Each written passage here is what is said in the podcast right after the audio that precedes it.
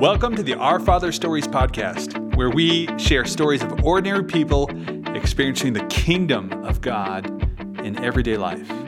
That's part of our mission here at Our Father Lutheran Church in South Denver, where I'm a pastor.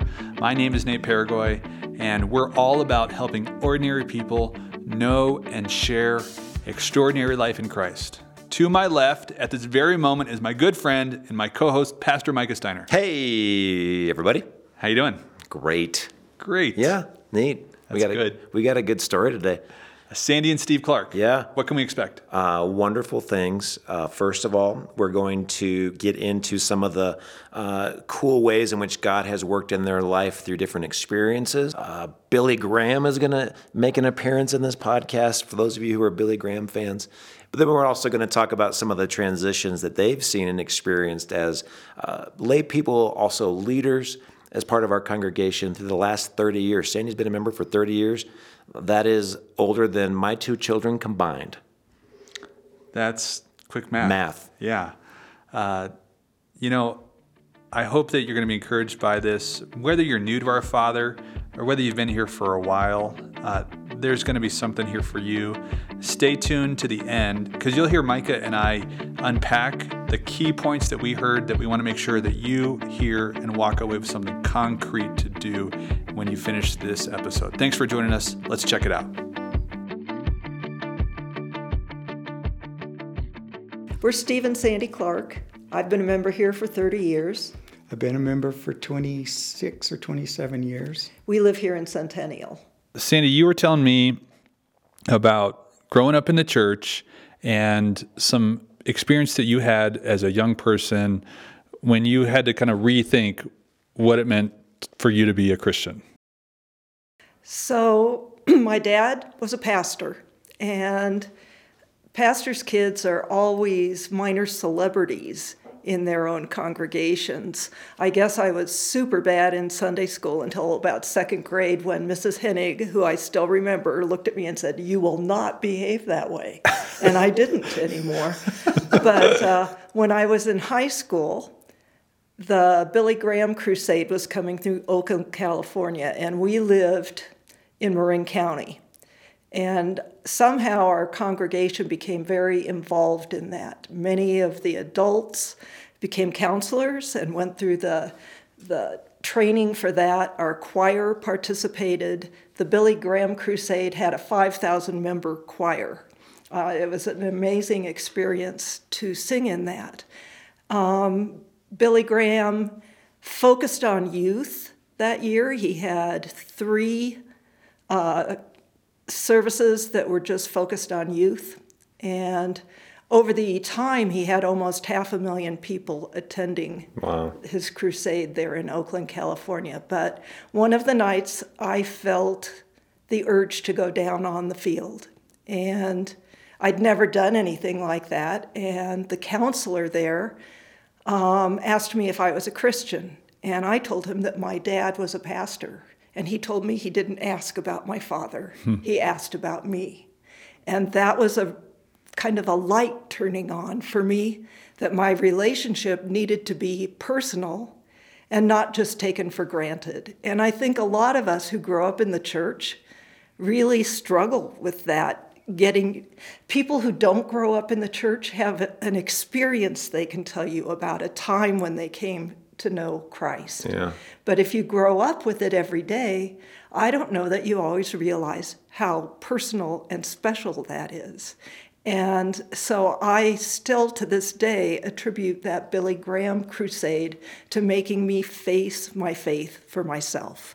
Huh. Wow. When you say I had to face my faith, what came out on the other side of that question? I mean, how, how what was personal about it in a new way after you heard someone say, I didn't ask about your dad, I asked about you? It's just that I couldn't take it for granted anymore. Um, sure, I had knew all the Bible studies. I went through confirmation in the day when we memorized everything. That The entire ended with, This is most certainly true. and um, you know, being the pastor's kid, you had to find every Bible verse fastest, and you had to memorize everything completely. And it was just like, hey, that really doesn't matter. What matters is your personal relationship with Jesus, not how many Bible verses you know, uh, not just going to church every Sunday. So there's kind of, it seems like there was a little bit of a performative Christianity uh, Yeah, at, at that's that a time. for good your way life. to put it. So if I do the things, then that shows that I'm a Christian. Yeah. Uh, yeah.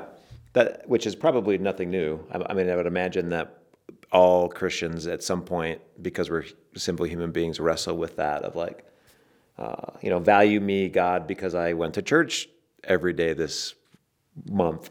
Uh, I give money to the church. I, but at the same time, uh, we know from Scripture that it also says you're you're you're saved by grace, not through works, so that no one can boast. The the performative part goes away. Right. How old were you? I, that was between my junior and senior years of high school. So I'm thinking this is kind of like today, at least in our Lutheran circle, we've got the National Youth Gathering. Yes. And many kids will come back from that and say, "Oh, that was the moment when I realized um, God was real. Uh, I, maybe I maybe I always believed God was real, but He was real to me in a personal way." Yeah, that, Micah, you're speaking of something that I think is really important for us to recognize that there are two components of our salvation. There's the objective part of that and the subjective part of that. And we could look back on the death and resurrection of Jesus. It's the season of Lent, after all, and say, objectively, I'm saved by grace through the death and resurrection of Jesus. And that came to me in baptism or the moment of my conversion. And so fundamentally, that's there. But for all of us, there's the subjective reevaluating that, the, what we feel about the objective truth of that, that that you had a chance to revisit at a really critical time in your life. Don't you think? I think Lutherans. So this is our problem as Lutherans. Uh, we sometimes, because we're so concerned about good theology, and by the way, I'm very concerned about good theology. Let me just state the before I get kicked out. I'll out. vouch for that. Thank you.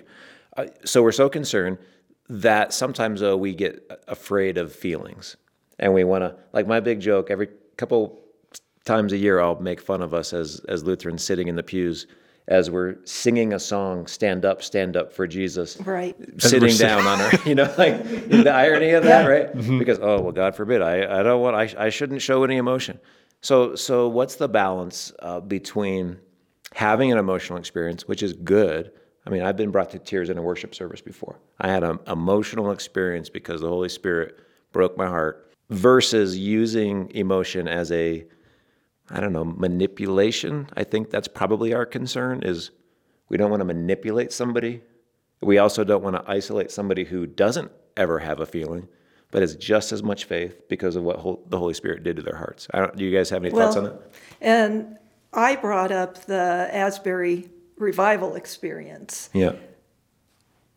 Only the Holy Spirit knows whose hearts are touched by experiences there, and we may not know for decades. Um, I, I'm sure that for some it, it's just an emotional thing, and their friends are all involved, and so Yeah. they got involved. But that's still better than sitting home in the dorm room watching TV. So. Yeah. Maybe explain, to, in case somebody's unfamiliar with the Asbury revival, what, what, what that was. uh, college.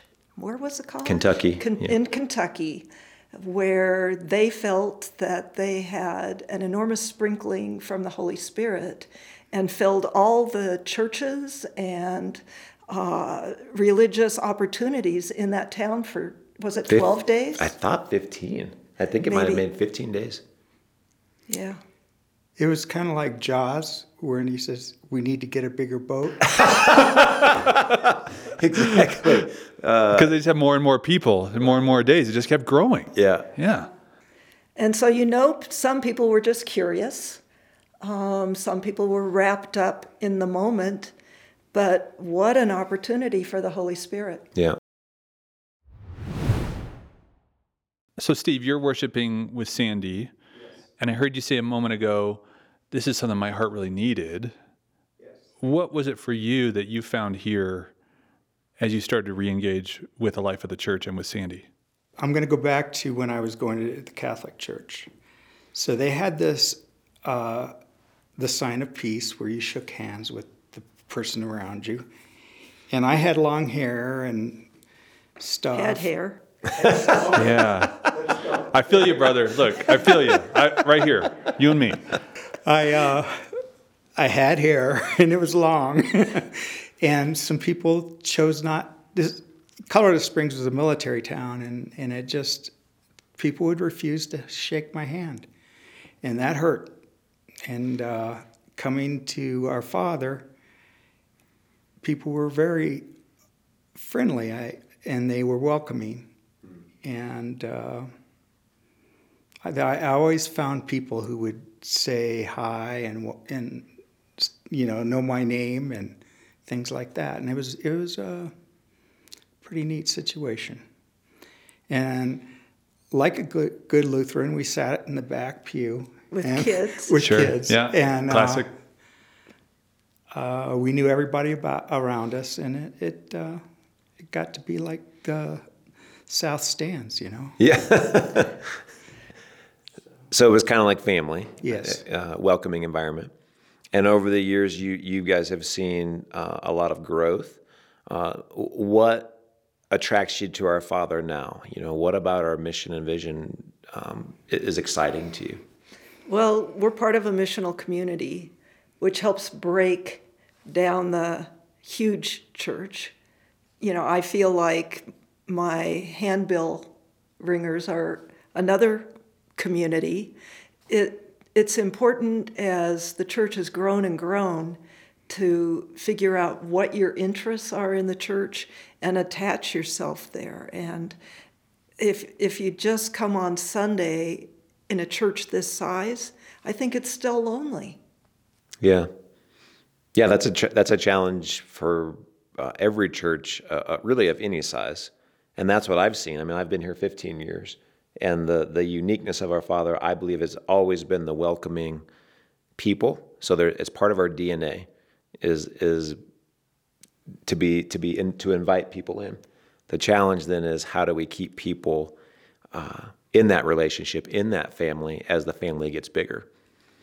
So we also participated in the uh, Eight and a few other things that don't exist now, but I don't think it would hurt to reinstate some of that because we still hang out with some people that we had Supper Eight with. And I remember uh, one of our special groups of friends, uh, they they may not want to hear this, but we, we were we were no, you don't even have to edit this. I'm I'm I'm actually proud of it. We, we were about 15 years younger than them, and I I kind of go, oh yeah, great, Sandy. We're gonna really like this, and we do. We're we're still great friends, and we hang out. We see each other. Uh, about Four times four a times year. a year. We Yeah. call each o- ourselves the Fab Four, and uh, meaning the four f- families, and uh, it's just neat. That's And So, anytime you can break the big group into smaller groups, and you can meet people on an intimate basis. I also love the huddle. We were members Yeah. of the huddle. We were also members of small group, uh, and it was all those things made it intimate. And you said things to people you probably wouldn't say to people in, in a church. Situation. Yeah. When Steve talks about Supper Eight, that was a group that would rotate and then you'd change and rotate again. And other than saying a prayer for before dinner, there was really no church or Bible talk at all.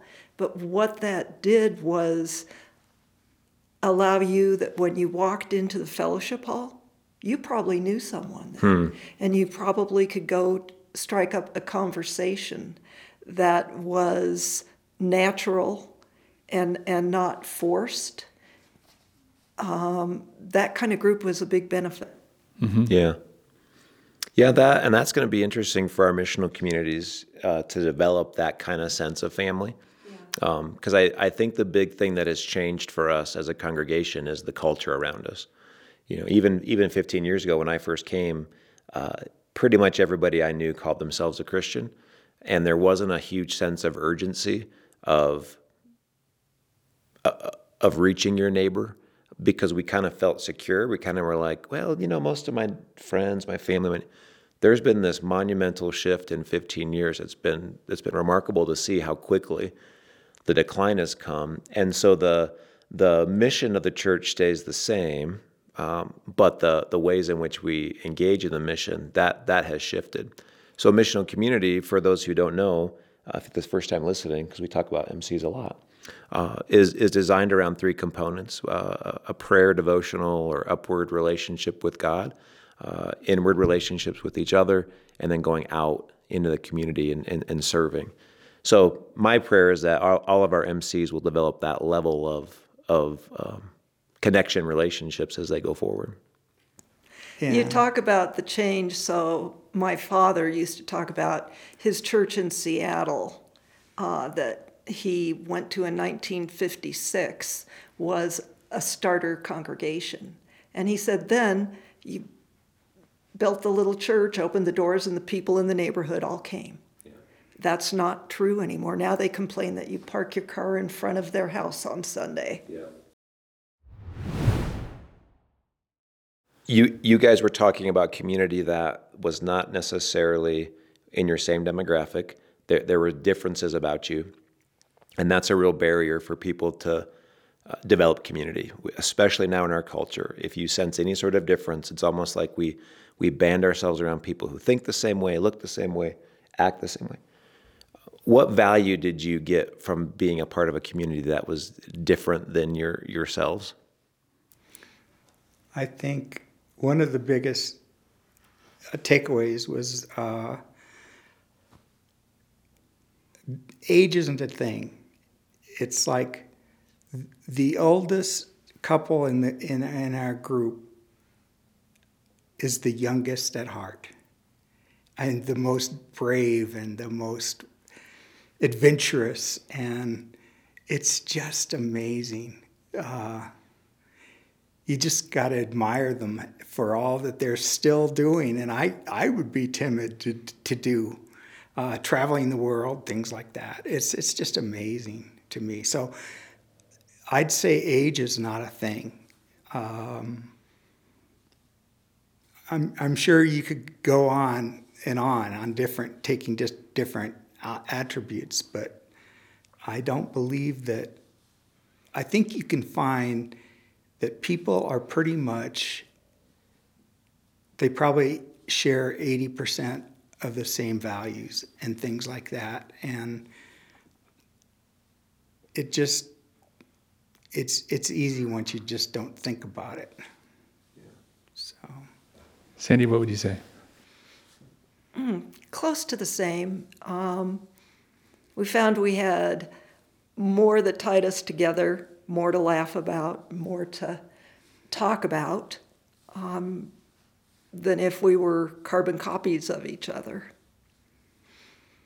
So sometimes um, we look at things from different directions, and that's not all bad to have someone say, Hey, why do you think that way?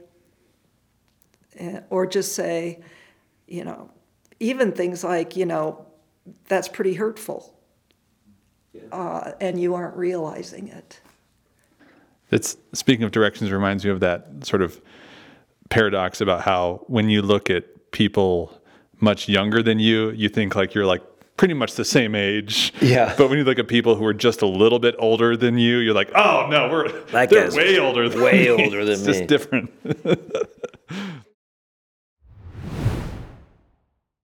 I'm curious, uh, Steve and Sandy, uh, having been here for decades, what is it about our Father that feels uh, very similar to the place that you joined 25 and 30 years ago? I mean, what some things are different, some things are still the same. What do you still love about who our Father has always been? Our Father has always preached the gospel. That is still true. I feel like we've always been blessed with good preachers it's very rare that I have to sharpen my elbow and, and give Steve the nod. Are you listening? so I feel, you know, good musicians draw good musicians. We've always had a good, strong music program. That's important to me. Um, so that those are the things that make it feel like home for me.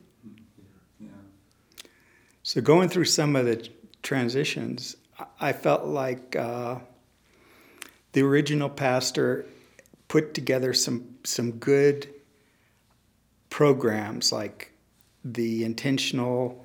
Uh, what do they call that, Sandy? He he left early and then brought in the intentional interim, interim pastor who was an administrator just keeping the church alive but he was teaching to follow the kingdom and to make think of the kingdom and not worry about that things have been interrupted. We had a ton of great parishioners and great past uh, substitute pastors that came in, and I felt like the the level of of the preaching kept, remained the same. Our Sunday schools were were really good.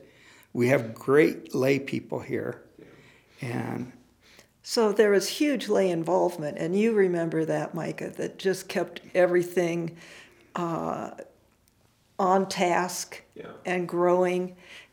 I, you know, it, I'm really, I'm very aware, having been a pastor here eight years, as we're about to celebrate our 50th anniversary as a congregation. I've been here for a small window of time in a larger story of our Father.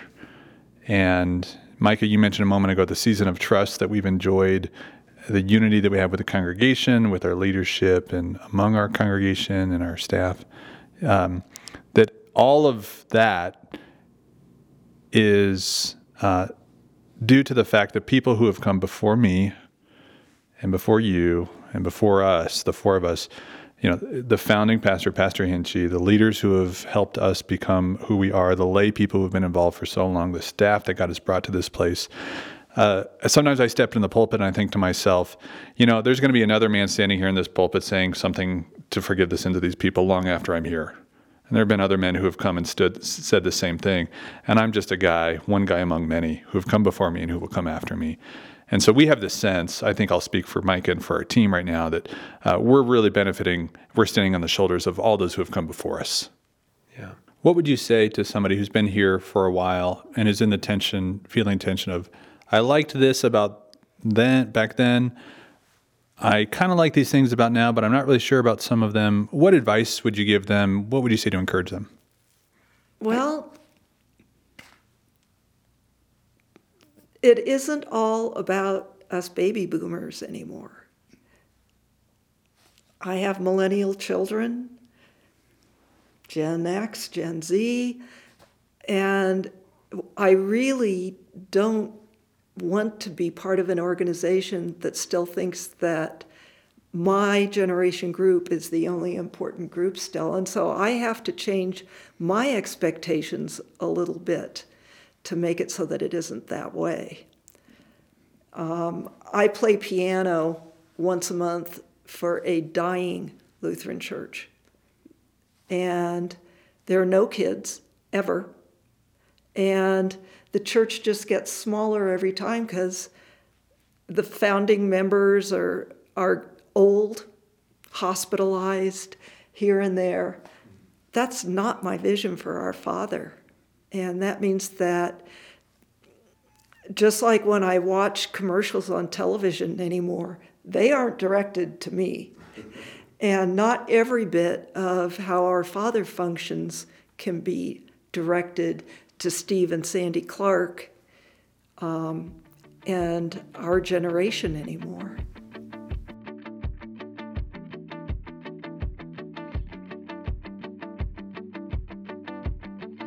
Sandy and Steve have been around our father for a while. Um, Sandy was the president of the congregation when I got here. And every time I have a conversation with either one of them, I always walk away impressed by how humble and how thoughtful and how kind they are. I, I them. I also appreciate Steve's sense of humor. Uh, we had there's there's many jokes and things that were said that will be cut on the editing floor, uh, not because they were bad, but we had to you know condense the conversation. Yeah. So Steve is funny. If you don't know him, uh, take him out for coffee. Yeah, and if you take me out for a beer, I'll give you the audio of the, all this stuff. Uh, three things we want to talk about in a longer, extended uh, kind of outro conversation here today. The first is about uh, Sandy's story. The second's about our uh, mission, and then the third is about uh, missional communities. Let's jump into each one of these three things first. Let's talk first about Sandy's story and how it became more personal to her, her faith. Yeah, I, I love that she was able to or w- willing to share her story with the Billy Graham Crusade. We do get a little uptight about about feelings. You do. Well, I mean, what are you talking about, Mister Feeling? Nate on the Myers Briggs has zero feeling. What is that category? Uh, the thinking, feeling kind Yes. of uh, temperament. I'm high T, high thinking, low feeling. so, if you've ever seen Pastor Abel uh, open up Nate's I don't think this is metaphorical, necessary. I don't Yes, think we need to hear this. and program him for feelings, this is why. But this is important because uh, it is okay to have an emotional experience as a Christian. It is okay to be overwhelmed by the Spirit to the point where it gets you to think more deeply about your theology, uh, gets you to explore God's Word because that's where the, the transformation happens. Scripture promises that the, the the words of God are living and active. Double-edged sword is how the writer of Hebrews described it. So, so this is a good thing. And for Sandy, what that did, the, the, the question that was asked her, I I'm not concerned about your dad's faith. Tell me about your faith. It forced her to think about the, the, the two questions Do I believe this? And why do I believe? That reminds me of one of our values. Uh, we have a number of pairs of things, and one of them is head and heart, uh, that we believe in biblical truth and a deepening relationship with Christ. There's a thinking and a feeling part of that, Yes. Micah Steiner. The feels. And Sandy experienced that through the preached, proclaimed word, in this case of Billy Graham. Now, funny enough, uh, you can't see this because we're sitting in our studio, but on the bookshelf directly behind us, uh, we have a number of uh, books that I grabbed from my office when we were moving out, just to because I wasn't going to read them anymore. And one of them is Billy Graham's autobiography. That is divine providence. Yeah. That, that this happened. Uh, so, so Sandy had that experience. I think every question or every Christian ought to be asking the same question: What do I believe, Yeah. and why? I don't know if I told you this. Uh, a couple weeks ago, somebody asked me, a non Christian, asked me a very interesting question. Said, uh, How do you know God is real? And it was different. Normally, people will ask, Well, why do you believe in God? Or, or how is Scripture true? And for me, I had to really sit and, and wrestle with this. Well, how do, first of all, how do I answer that for myself? How do I know? Which, by the way, short story, I, I pointed to creation. That's my thing then how do I articulate that to another person? So if you're sitting here listening to this and, and you've not thought that through, how do you answer the question, do I believe this and why? Spend some time doing that this week. Yeah, some of that, sometimes it's intellectual stuff. Um, you know, that was true for me in my 30s. I've been doing this 15 years. So, you know, well into my ministry. I'm 41 now, but I just had to recently went, why do I believe in the resurrection? Yeah. You know, is this true? Is it personal? Uh, so you're in good company if you're asking those questions too. Great. Uh, let's move on to item two. Let's talk about our mission and our vision. Yeah. We recognize that Sandy and Steve uh, have been here 30 and 25 years, respectively. They've seen some things change here. That's good. That's normal. Uh, Micah, say a little bit about that. Yeah, well, I've been here, I think 16 years is how long I've been. Uh, you know, I've seen tremendous transition just in those short years of time. And one thing that we have to recognize, and I, I guess you could call it the elephant in the room, is that sometimes transition, sometimes change is difficult uh, because we get to know, uh, we get comfortable with a certain pastor, we get comfortable with, the, with a certain building. I mean, even artwork, we've got that Christ Rising statue. And uh, when we moved it, there were some uncomfortable feelings. You know, I'm just going to call it out and say what it is. And we do that because we, we like the, the, the famili- familiarity. And I think if we can be honest, and I'm, I'll just speak for myself, it is more comfortable for me to, to stay the same because I, my needs are being met. We want to transition away from our needs being met into something that God is actually doing and moving in the hearts of his people So let's let's talk about how we explain that uh, here at Our Father. So the shift from sort of a me-centered Yeah. attachment to church to a kingdom-centered Yes. view of a church. Uh, it's pretty normal to like a church for reasons that are different than the reasons that you left your old church. Uh, we could call some good things about church. We could have four buckets, put a sticker on each one of those four things, and call them uh, the programs of a church, the the people who we get attached to, the place, and the personalities. And as a congregation grows and changes, some of those things grow and change. People leave, uh, pastors uh, leave or retire. Someone sits in your seat on a Sunday morning. Yeah. On the right hand side of the the church. That's normal. uh, just like when you have a family, you go from zero kids to one kid to two kid to three kids. The way in which your family changes over time as it adds more and more people changes. We've had some growth over 50 years. We're about to celebrate our 50th anniversary. And so while those provisions are good, programs, number one, people, number two, the place, the building, the personalities, number four, those are a lot of P's. You could say, in fact, that it's four P's in a podcast. Hi-oh! That's fantastic. Thank you. Uh, we would call those lower story provisions. And it's a bit of a challenge to climb uh, up the steps and see something that endures beyond um, those provisions when they change. Uh, a upper story vision, that, and here we're about our mission, helping ordinary people know and share extraordinary life in Christ. And that will continue to happen long after I'm here or gone, I hope. And uh, you know, long after if this building were to burn down tomorrow. Yeah. Or, you know, a pastor takes a call, or a pastor retires, or a person that you're really connected to uh, gets a job transfer and moves across the, the state. That, that should not change the experience that you have in the church if we're all focused on the same thing The kingdom. the kingdom. Yeah, so you were telling me recently, I think Stanley and Steve referred to this too, uh, that there was a big emphasis during a time of transition after the founding pastor, Don Hinchy, who was here 36 years. The interim pastor talked about a kingdom centered view of the church. Yeah. So so we uh, we were uh, gathered. There was a little bit of uh, shock and sadness because uh, Pastor Don uh, and some of our staff at that time were well loved people, well loved personalities. And what Pastor Teskey did that was really, really good, that, that helped us keep our focus on the main thing, was almost every time he preached, he'd ask the question Are you thinking about, are you concerned about the kingdom of God? And that reframes our experience at church because then, uh, in a good way, we're challenged that when we walk in the building, we're not just thinking about our own needs, which, by the way, we should say are good and natural. I mean, we come here because we want good preaching, we want to be moved, we want to experience and receive the sacrament. So, Great music that, that lifts our spirits, our feelings. our Micah Steiner. feelings are good. However, it can't just be about us. Yeah. We, we also have this this sending, uh, and that's where we get back to our own mission statement: helping ordinary people know and share extraordinary life. Because people outside of our our, our church are, are dying without the gospel. They're they're missing out on something that could radically, radically transform and change their lives.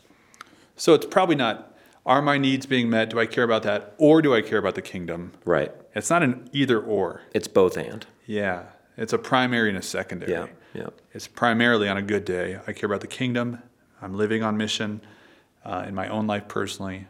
I'm okay if my needs aren't met. They still matter. I need to ask for what I need. Yeah. Um, And it's Yeah. okay to have a sense of loss. I mean, there, there are people Yeah, who've been around for, for a while that, you know, they do miss things about the church that have changed. And I, I think it's okay to recognize that, yeah, that that's that is a sad loss because those things were good for the season of time in which God called us.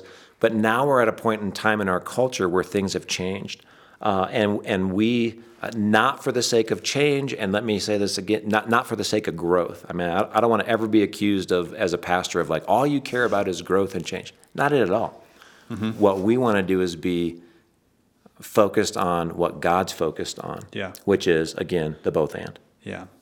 So if our mission is helping ordinary people know and share extraordinary life in Christ, uh, if you've listened this far, you've heard me say this at the beginning of every episode. The next question, I think, is how we do that. Yep. So we've talked in this outro about Sandy's personal experience uh, making her faith more her own, how we all need to do that. We talked about our mission and vision a little bit. Uh, finally, let's talk about our strategy. Yep. Uh, if the mission is what, the strategy is how. And we would say that there are three cornerstones, a three legged stool, Okay. you might describe it, in terms of how we do ministry here, that we gather and worship, we grow in faith, God's word, and we live God's mission. In fact, our uh, org chart for our staff is wrapped around those three ministry areas. You're in charge of one of them. You're a pastor here, but you're also our director of missional living, the Live God's Mission ministry area. Yep. And we heard Sandy and Steve talk about a precursor to what we're doing now. They talked about Supper 8, Yeah. which is a way to do family. We've augmented that now in missional communities, which are f- about family on mission. Tell us about those, Micah Steiner, if we're listening and we don't know anything about them. Yep. So the Supper 8 groups that Steve and Sandy were talking about were awesome. It was it was uh, fellowship and sharing a meal and, and being with other Christians, which is so important. And that's actually a key aspect of missional communities. Every time you and I are in the same missional community, MC, uh, we share a meal, potluck. Usually the, the beef products go first. Uh, I've noticed that. I got to get in that line first to get the bacon or the beef. Yeah, what did we have last time? Um, Was it soups and yeah, such? soup and salad, Yeah. kind of a theme or And something. mac and cheese and all that good stuff. I think I brought some turkey chili. Oh, that was you. Yeah, my wife, my, my wife made it. It was good. Yeah, it was yeah. good. Uh, so we share a meal. Uh, we we share life that way, but then we add a few things to it. Number one, we pray for each other and we encourage each other in prayer. I don't think there's a missional community that has gone by where we have not, in some way, shared a prayer request for at least one person in our missional community, our family. Uh, then we also are looking for ways in which God has brought together the unique passions and time and talents of our collective group to meet a spiritual or physical need in our community. So we're going up, relationship with God, in with each other, out to the community, and trying to uh, look for ways that, that just ordinary ways in which God is using ordinary people to do ordinary things to make a lasting impact in his kingdom.